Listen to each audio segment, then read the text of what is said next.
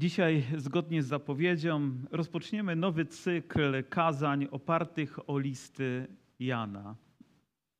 I za każdym razem, gdy wybieramy jakiś cykl kazań, wybieramy znaczeniu ja wybieram, wysłuchacie, wspólnie razem rozważamy, to oczywiście, że gdzieś w głębi serca człowiek potrzebuje potwierdzenia, które by mu mówiło o tym, że właściwe słowo wybrałem we właściwym czasie dla właściwych ludzi. A wiecie, że tylko Bóg może to zrobić w ponadnaturalny sposób. Myślę, że to było tydzień temu, kiedy wysłałem naszemu bratu informację o tym, że taki cykl rozpoczynamy i prosiłem, żeby umieścił też na stronie tytuł kazania. Nie wiem, czy to zachęca, czy nie, ale dla mnie to było potwierdzenie, że nie zrobiłem tego po tym, co wam teraz przeczytam, tylko na tydzień przed tym, zanim to, co wziąłem dzisiaj rano, mogłem umieścić, czy mogłem już mieć w moim sercu. Nie wiem, czy ktoś z Was spotkał się z takim kaznodzieją, który nazywał się Charles Spurgeon. Ktoś z Was spotkał się? To XIX-wieczny kaznodzieja, który, który gdy zwiastował, to naprawdę tłumy przychodziły, by słuchać Bożego Słowa. To wyobraźcie sobie XIX wiek, połowa tego wieku i prawie 25 tysięcy ludzi zebranych w jednym miejscu, by słuchać prostej, pełnej mocy i łaski Ewangelii. Wydaje się to wręcz niemożliwe jak na tamte czasy, ale tak właśnie było, tak ludzie byli spragnieni i do tego była to jeszcze Anglia. Ale też ten kaznodzieja zasłynął tym, że napisał taką książkę, którą my dzisiaj chętnie czytamy, Klejnoty obietnic Bożych. Ktoś z was zetknął się z tą książką? Ja ją mam w takiej formie papierowej, ale to taka broszurka, że na każdy dzień jakaś myśl, jakieś słowo przypada do rozważania i wielu ludzi wierzących z tego korzysta. Jakoś przez pewien czas to z tego korzystałem, później zaniedbałem, aż pojawiła się wersja elektroniczna. Odkryłem ją dwa dni temu, że jest na stronie, można ją ściągnąć, więc oczywiście kupiłem sobie tę książkę, umieściłem w moim notesie elektronicznym, żeby móc z niej korzystać. I mówię, a wezmę sobie rozważanie również na dziś. I teraz e, tytuł dzisiejszego kazania jest, e, aby nasza radość, była pełną radością, abyśmy nie mieli w niej żadnych braków. I z tą myślą chodziłem i oto przeczytałem takie słowa. Jeśli pokutujemy i zwracamy się do Niego z sercem złamanym dla grzechu i przez grzech, On od razu znowu się do nas uśmiecha. Nie sprawia mu przyjemności zwracanie surowego oblicza w stronę tych, których kocha z całego serca, ponieważ Jego radością jest to, aby nasza radość była zupełna. Mówię, Boże, nie potrzebuję więcej potwierdzenia. Wiem, że powinniśmy rozważyć listy Jana. Gdy Jan pisał te listy, miał już ponad 80 lat. Niektórzy uważają, że w związku z tym te listy są takie pasterskie, są takie ojcowskie, a niektórzy nawet mówią, że to dziadek jakby do wnuków pisał z takim zaangażowaniem całego swojego serca. Najprawdopodobniej te listy powstały pomiędzy napisaniem Ewangelii Jana, która była tą pierwszą, a Księgą Objawienia, która była tą na końcu. Te listy się pojawiły i rzeczywiście są z jednej strony bardzo okulne, czyli jakby sięgają wszystkich, ale z drugiej strony są też bardzo indywidualne, sięgających ludzi, którzy potrzebowali je odebrać. I pomyślałem sobie tak, że właśnie tak działa Boże Słowo, że Bóg z jednej strony mówi do nas wszystkich, ale kieruje adres wprost do mojego serca, że wiemy, że to Słowo nie jest przypadkowe, że On chce umieścić je właśnie w moim sercu, w moim życiu. I myślę, że taki też był zamysł Jana. Niektórzy uważają, że te listy nie zostały napisane przez Jana, ponieważ on się nie podpisuje. Tak jak na przykład apostoł Paweł na początku mówi: Ja, Paweł, sługa Jezusa Chrystusa, apostoł wybrany, i kieruje te słowa do jakiegoś zboru. Jan w ten sposób nie rozpoczyna, ale wszystko, co czytamy w tych listach, Każde słowo, które tam jest umieszczone, jest jakby podpisane i bez cienia wątpliwości napisane ręką Jana, skierowane do ludzi, którzy wtedy żyli w kościele i znaleźli się w dość trudnym położeniu. Za chwilę miały przyjść wielkie prześladowanie, a wcześniej przyszli ludzie, którzy zaczęli nauczać innej Ewangelii albo zaczęli wypaczać Boże Słowo, zaczęli je zmieniać. To byli tak zwani wędrowni kaznodzieje, którzy pojawili się w zborze, nauczali nauczania ponamieszali, namieszali, a później pojechali dalej, a ktoś musiał z tą nauką się tutaj rozprawić. I apostoł Jan już nie miał takiej mobilności ze względu na wiek i być może stan zdrowia, żeby tak szybko i dynamicznie się przemieszczać jak oni. W związku z tym zaczął pisać listy, które miały być pasterskie, miały być uzdrawiające albo umacniające ludzi wierze, albo prostujące drogi pańskiej. Wszystkie te rzeczy z pewnością możemy odkryć w tych listach. Wiecie, gdy myślałem o tych wędrujących kaznodziejach, dzisiaj rano zrodziła mi się taka, taka myśl, że dzisiaj to może nie kaznodziejowie przypadkowi wędrują od zboru do zboru, ale te ludzie w internecie wędrują do różnych kaznodziejów, którzy niekoniecznie są tymi, których powinniśmy posłuchać. A więc to może również być list szczególnie skierowany do nas, prostujące drogi pańskie, ponieważ tak łatwo nam sięgnąć po coś, co może tak mocno wstrząsnąć i zaburzyć naszymi sercami. A więc może tyle wstępu, bo za każdym razem będziemy tam jakiś pewnie wstęp robić do tych listów i jakąś rzecz mm, historyczną czy związaną z napisaniem tych listów przytaczać. A oto czytamy w pierwszym wierszu tak. Co było od początku, co słyszeliśmy, co oczami naszymi widzieliśmy, na co patrzyliśmy i czego ręce nasze dotykały o słowie żywota. A żywot objawiony został i widzieliśmy, świadczymy i zwiastujemy wam ów żywot wieczny, który był u Ojca, a nam objawiony został. Co widzieliśmy i słyszeliśmy, to i wam zwiastujemy, abyście i wy społeczność z nami mieli. A społeczność nasza jest społecznością z Ojcem i z Synem Jego, Jezusem Chrystusem. A to piszemy, aby radość nasza była pełna. Aby radość nasza była pełna. Już wspomniałem, że Jan nie przedstawia się, jak to zazwyczaj było w listach na początku, że jest autorem tego, co za chwileczkę napiszę, ale nawet te słowa na samym początku od razu utożsamiamy z Janem, który w Ewangelii mówi: Na początku było słowo, a słowo było Boga, a Bogiem było słowo. A tutaj mówi o tym, że on był świadkiem. On był tym, który słyszał, on był tym, który widział, on był tym, który dotykał, on był tym, który doświadczał w tak realny sposób słowa żywota. I gdy pada to sformułowanie słowo żywota, nikt z nas nie ma wątpliwości, że chodzi o Jezusa Chrystusa. To właśnie w ten sposób Jan określa swojego Zbawiciela i swojego Pana. To był człowiek, który był bardzo blisko Jezusa.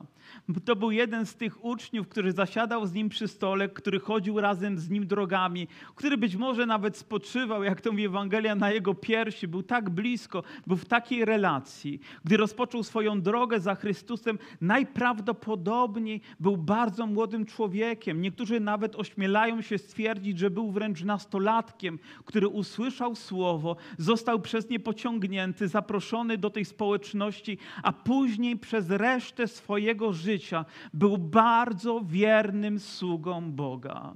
Bez względu na to, gdzie był, gdzie był, bez względu na to, w jakich okolicznościach był, a służyć mu było w niełatwych czasach.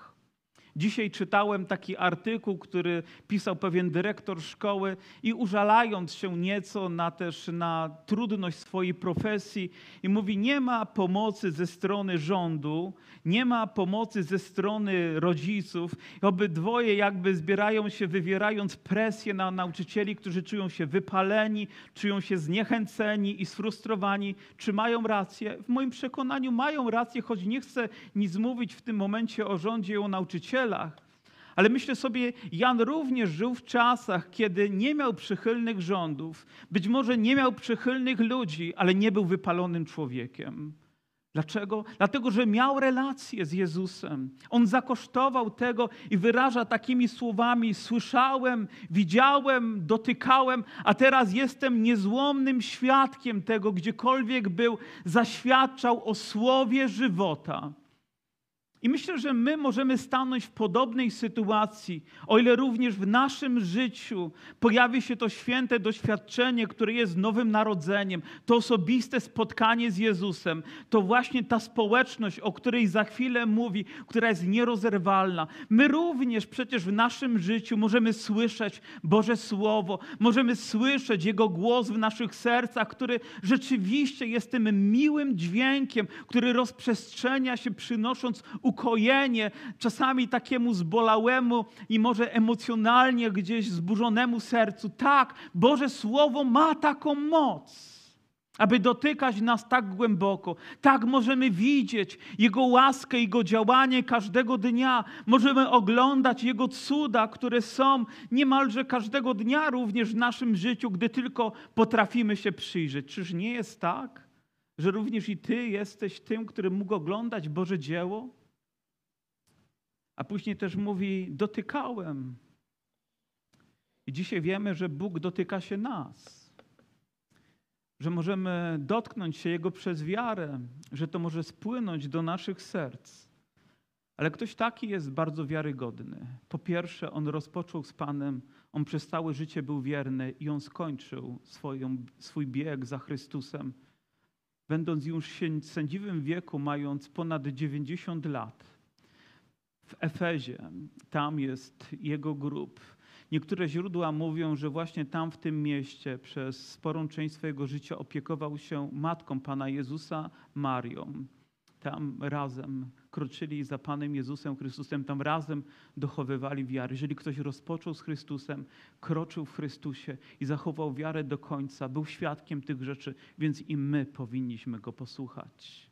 To, co ma do powiedzenia w tych listach dla nas, dzisiaj wierzących ludzi, ma również takie samo znaczenie, jak miało dla nich i powinno być tak osobistym doświadczeniem, jak dla nich. A żywot objawiony został a więc żywot to nie jest to, po coś możemy sięgnąć przez zasługi naszego życia, ale coś, co przychodzi przez Boże objawienie wraz z Jego Słowem. To jest święte przeżycie. Bóg objawia nam to, jaki On jest, to, że potrzebujemy do Niego przyjść, to, że potrzebujemy przyjąć to, co On dla nas ma. Słowo objawienie najczęściej związane jest z tym, że jakaś kurtyna gdzieś rozsłania się i widzimy to, co Bóg dla nas przygotował. Pamiętam, gdy moja córka, dzisiaj starsza córka, ale dziś wtedy miała 6 lat, po raz pierwszy poszła ze mną do kina. Zabrałem ją na taki film pod tytułem Księga dżungli. Ktoś z Was oglądał ten film? Wyobraźcie sobie sześciolatka, który był wychowywany w domu, gdzie do pewnego czasu telewizji nie było i nie ma dzisiaj. A więc pierwszy raz znalazła się w kinie, to było kino Ars w Dąbrowie Górniczej. Może, czy ktoś z Was był w kinie Arcy jeszcze za swojej młodości? To nieliczni tylko z tego grona mieli ten, tą możliwość wąchać zapach tego kina. I usiedliśmy gdzieś w środkowych rzędach, ale raczej bliżej, tak żeby moja córka mogła wszystko widzieć. Upewniłem się, że nie ma nikogo, kto jest większy od niej, żeby nie musiała gdzieś tam wychylać się patrząc.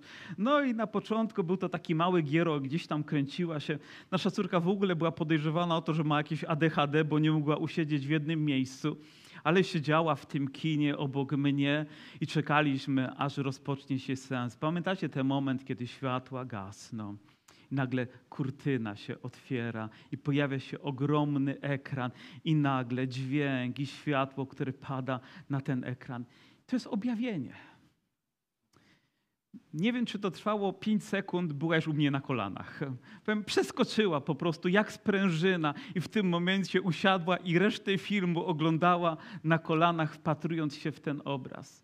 Zastanawiam się, jak ja reaguję na Boże objawienie. Powiem, jaka jest moja postawa, gdy Bóg przychodzi ze swoją świętością, swoją światłością, swoją chwałą, mocą swojego słowa, gdy do mnie przemawia. Czy potrafię wskoczyć w objęcia Boga, czy potrafię zanurzyć się w obecności Ducha Świętego i tak święcie przeżywać ten czas, bo to jest objawienie. To jest coś niezwykłego, co Bóg przygotował dla nas i chce, żebyśmy tym upajali nasze serca, chce, żebyśmy, żebyśmy tym żyli. I mówi, i widzieliśmy, i świadczymy, i zwiastujemy wam ów żywot wieczny, który był u Boga, a nam objawiony został. Proszę zwróćcie uwagę, gdy, gdy apostoł mówi, nam objawiony został. I myślę, że nie ma tylko na myśli tutaj nam, apostołom, którzy teraz przekazujemy, ale również nam, którym zostało to objawione, w związku z tym, że pisze to do ludzi wierzących, może powiedzieć, nam zostało to objawione, Tobie, mnie, ta prawda, ta wielka, cudowna prawda została objawiona w moim sercu i dzięki temu ja mogę wiedzieć, że mam żywot wieczny, bo został został mi objawiony. I za każdym razem, gdy czytamy i odkrywamy Boże Słowo, dokonuje się Boże objawienie. Jakaś cząstka Bożego Królestwa na nowo jest odkryta przed naszymi sercami, byśmy mogli się nią upajać, byśmy mogli się cieszyć, ale też również byśmy mogli świadczyć o tym, żeby było to tak intensywne i święte przeżycie w nas, byśmy nie mogli tego zatrzymać wręcz sobie, żeby to pracowało jak młode wino w bukłaku i gdy tylko jest możliwość, my będziemy chcieli chcieli przekazać to innym. Mówi, co widzieliśmy i słyszeliśmy, i co wam zwiastujemy, abyście i wy społeczność z nami mieli. To słowo społeczność jest tak ciepłe, jest tak niezwykłe. My nazywamy się chrześcijańska społeczność. To znakiem tego, że mamy coś wspólnie razem, mamy jakąś cząstkę, która nas łączy, mamy relacje, które są na, dla nas tak ważne. Mówi, abyście społeczność z nami mieli, a społeczność nasza opiera się na tym, o czym on mówi. Społeczność z Ojcem i z Synem, Jego Jezusem Chrystusem. Chrześcijaństwo to nic innego jak społeczność. To nic innego jak relacja. To nic innego jak coś, co osobiście odkrywamy każdego dnia. Słuchałem niedawno książki doktora Billy Grahama i pisał w tej książce pod tytułem Pokój z Bogiem na temat samotności. Ten rozdział jest bardzo poruszający, bo przytacza wiele historii ludzi, którzy nie potrafili sobie z samotnością, z tym brakiem bliskiej osoby poradzić i czasami ich życie kończyło się w katastrofalny sposób. Na przykład jakaś nastolatka, powiem, pozostawia list, ponieważ popełniła samobójstwo, mówi: Nie mogłam znieść samotności w moim życiu.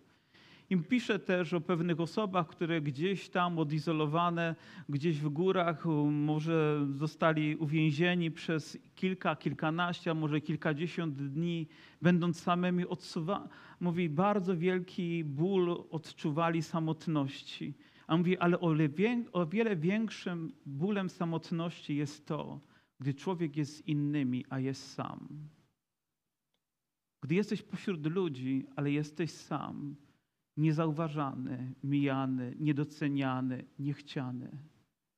I myślę, że tak czuje się naprawdę wielu ludzi. Ale Jan mówi, ale ja tego nie odczuwam. Nawet gdy był później na wyspie Patmos, on nigdy już nie był sam, odkąd poznał Jezusa. I myślę, że człowiek wierzący nigdy nie musi być sam. Zawsze w jego sercu będzie Boża obecność. Ona będzie w Twoich myślach, ona będzie w Twoim życiu. Ona pozwoli Ci przetrwać najtrudniejsze, najbardziej bolesne i traumatyczne momenty swojego życia. Będziesz mógł ze swoim Panem rozmawiać we dnie i w nocy. Masz nieustający kontakt, masz nieustającą społeczność ze świętym Bogiem. I dlatego jest to tak ważne, abyśmy tą społeczność pielęgnowali z Ojcem Ojcem i z Synem, a mówi, a piszę to wam, abyście, aby radość nasza była pełna. Wiecie, gdybyśmy próbowali nieco odwrócić ten wiersz i zadać sobie pytanie, czy człowiek może posiadać pełnię radości bez społeczności z Bogiem? Oczywiście macie już odpowiedź w waszych sercach. Wszystko inne może być jakąś cząstką, która nam jest dana. I myślę, że potrzebujemy mieć pewną radość z tego albo z innej rzeczy, może z małżeństwa, z rodziny, z pracy, z przyjaciół i z wielu innych rzeczy, które robią jakąś sumę w naszym życiu i wtedy jesteśmy radośni, ale gdy z jakiejś cząstki zostaniemy na chwilę okradzeni, nawet gdy wszystkie inne będą, to nagle czujemy się tacy nieszczęśliwi. Ile to razy mała rzecz potrafi potrafiała nas tak bardzo zdołować. Wszystko było dobrze, tylko ta jedna rzecz wbita jak cierń gdzieś w nasz umysł albo w nasze ciało, powiem, nie dawała nam spokoju, nie dawała nam wytchnienia, była tak bolesna. Ale wiecie, gdy odnajdujemy Jezusa, gdy odnajdujemy Słowo żywota, gdy On jest w naszym życiu, to nawet gdyby tych wszystkich innych rzeczy nie było, albo nie było wystarczająco, to i tak mamy powód do tego, aby nasza radość była pełna. Bo nasza radość jest w Jezusie Chrystusie.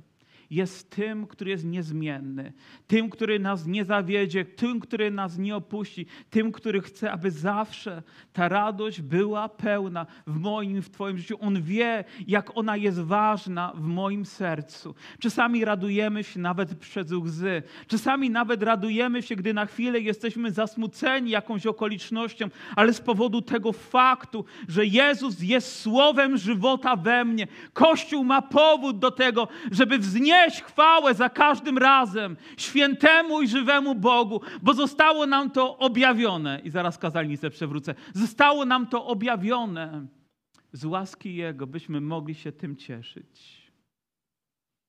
Co może popsuć nam tę radość? Ona jest owocem, ona nie jest produktem, ona nie jest czymś, co potrafimy wygenerować jakimiś technikami, które gdzieś wprowadzimy w nasze życie, albo kontrolowaną dyscypliną, czy czymś innym. Nie, nie, nie, nie można jej radości w ten sposób osiągnąć, ale co może ją zabrać?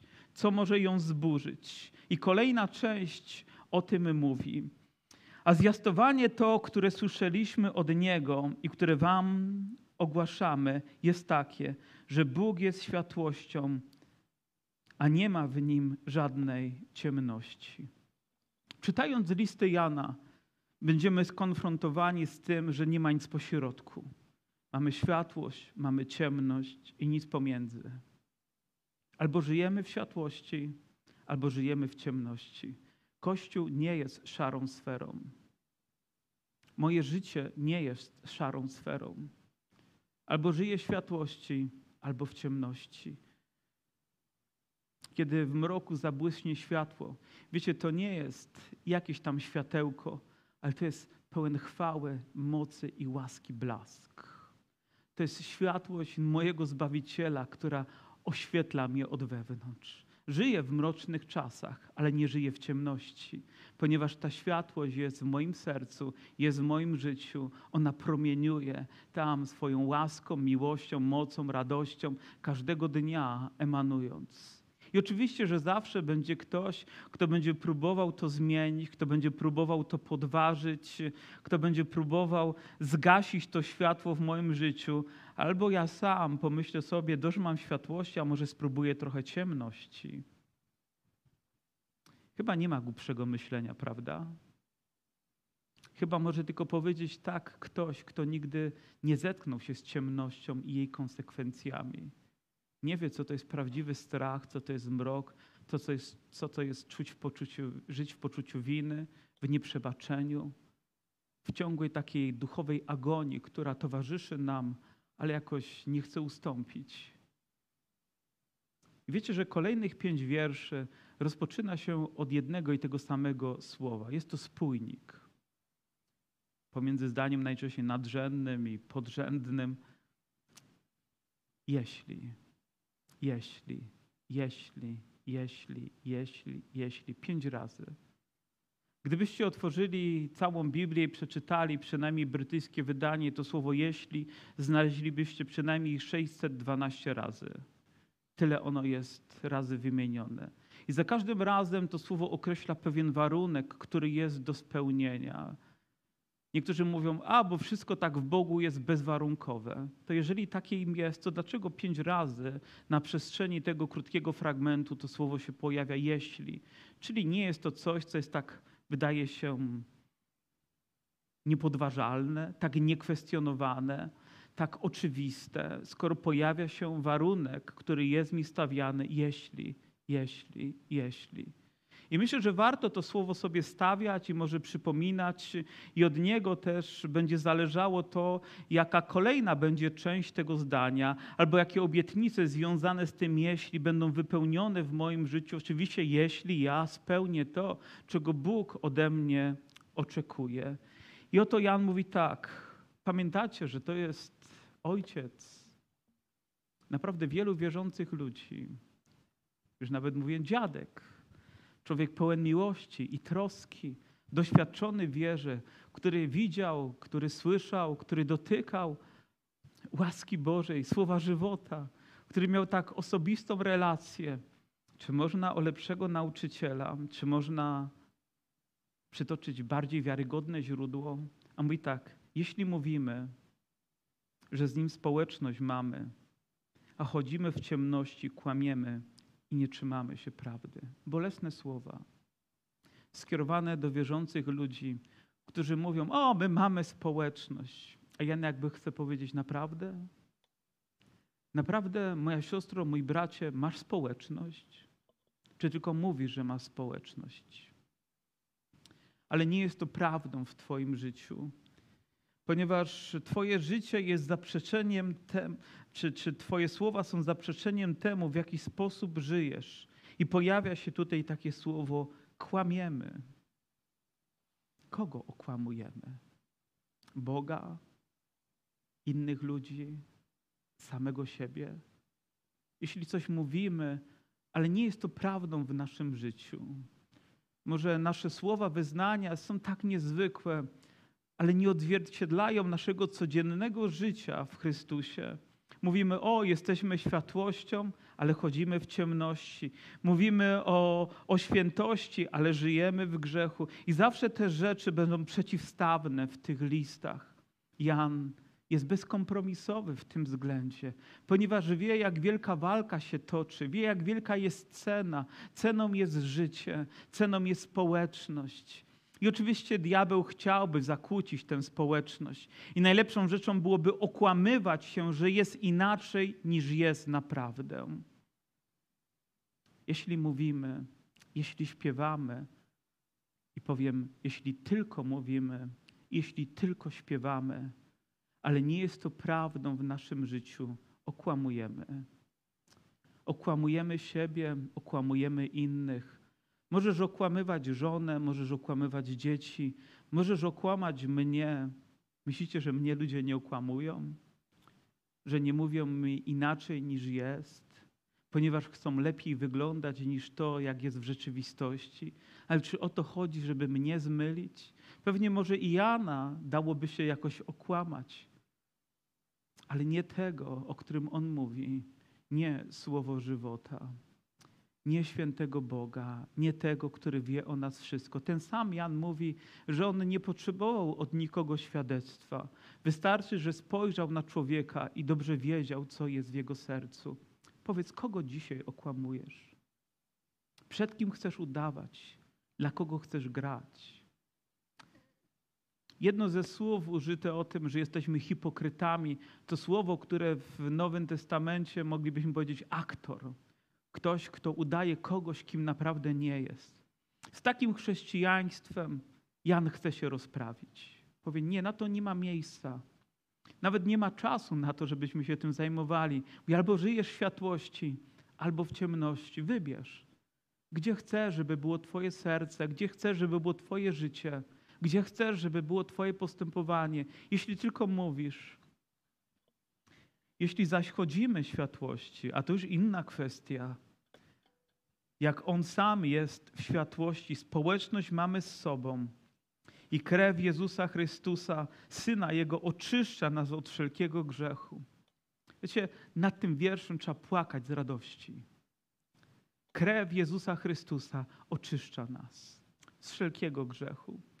Kiedyś ponoć w Indiach zebrało się wielu ludzi, którzy mieli różne wyznania wielu różnych bogów i mówiono o różnicach, które są pomiędzy wyznaniami. I spytano chrześcijan, ludzi wierzących, co wy macie do zaoferowania, czego my nie mamy.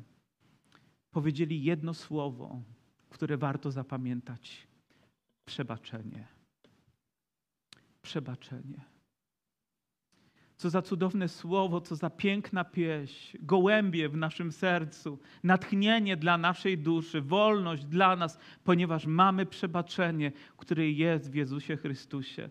Ale warunek jest jeden.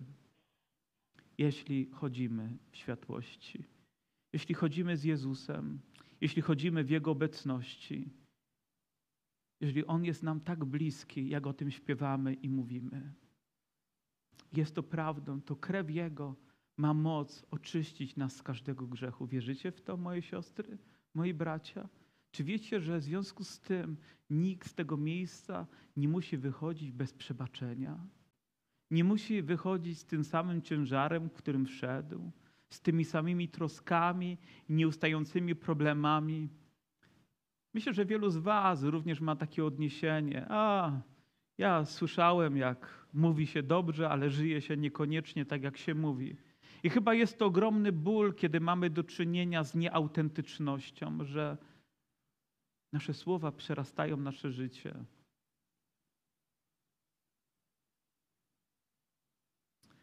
Moje milczenie jest tutaj wymowne, ponieważ zdaję sobie sprawę z odpowiedzialności, jaka stoi przed każdym, kto chce powiedzieć. Jan nie tylko mówi o tym, żeby podzielić się pewną wiedzą, znajomością, którą miał, ale mówi o swoim doświadczeniu i to pokoleniowym doświadczeniu związanym z relacją z Chrystusem. Mówi, jeśli wyznajemy,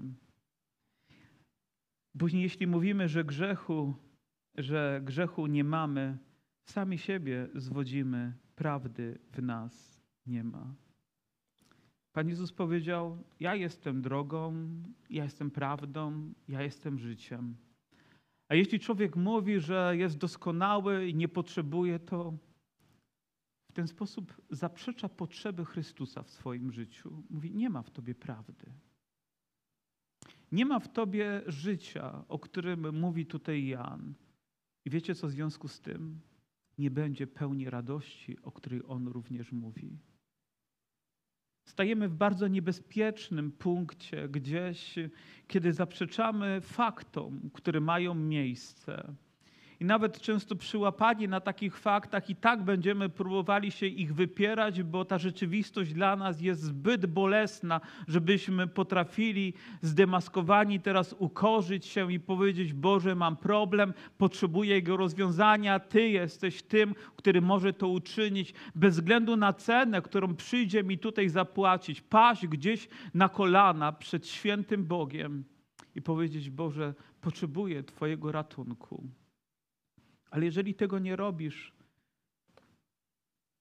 to pozostajesz w miejscu, które Bóg określa ciemnością. Mówi, jeśli wyznajemy, i znowu warunek, mówi, jeśli wyznajemy grzechy swoje, wierny jest Bóg, sprawiedliwy i odpuści nam grzechy i oczyści nas od wszelkiej nieprawości. Ten wiersz znamy dobrze. Ludzie czasami pytają się mnie, ewangelicznego pastora, czy u was w kościele jest spowiedź? Czy ktoś z was usłyszał takie pytanie? Ja mówię, oczywiście, że jest spowiedź. Oczywiście, że wszyscy musimy wyznawać nasze grzechy. Tylko my, zgodnie z Bożym Słowem, robimy to tak, jak zostało nam polecone przez Jana, choćby i w tym liście wyznajemy naszemu Panu nasze grzechy, aby On się z nimi rozprawił i On to czyni. Siostra Corite Boom pisała, że Bóg wrzuca nasze grzechy do głębi oceanu, a na plaży stawia tabliczkę zakaz łowienia. I to jest prawdą. Bóg potrafi tak rozprawić się, ale to, czego chce, to po prostu autentyczności, jeśli wyznajemy, a więc potrzeba tego elementu wyznania, powiedzenia Bogu o tym, co jest w naszym sercu, co było złe, a może jest, co pozbawia nas radości, co dominuje tak mocno, że nie możemy sięgnąć po to, co pragniemy dla naszego życia. I Biblia nie mówi, że problemem jest to, że upadniemy, bo myślę, że każdy z nas upadnie, powinien wyznać iść dalej, ale to, gdy trwamy w grzechu, gdy grzech utrwali się w naszym życiu, gdy zaczynamy oszukiwać innych ludzi, gdy udajemy pozornie wierzących, ale w głębi naszym sercu zalega ciemność.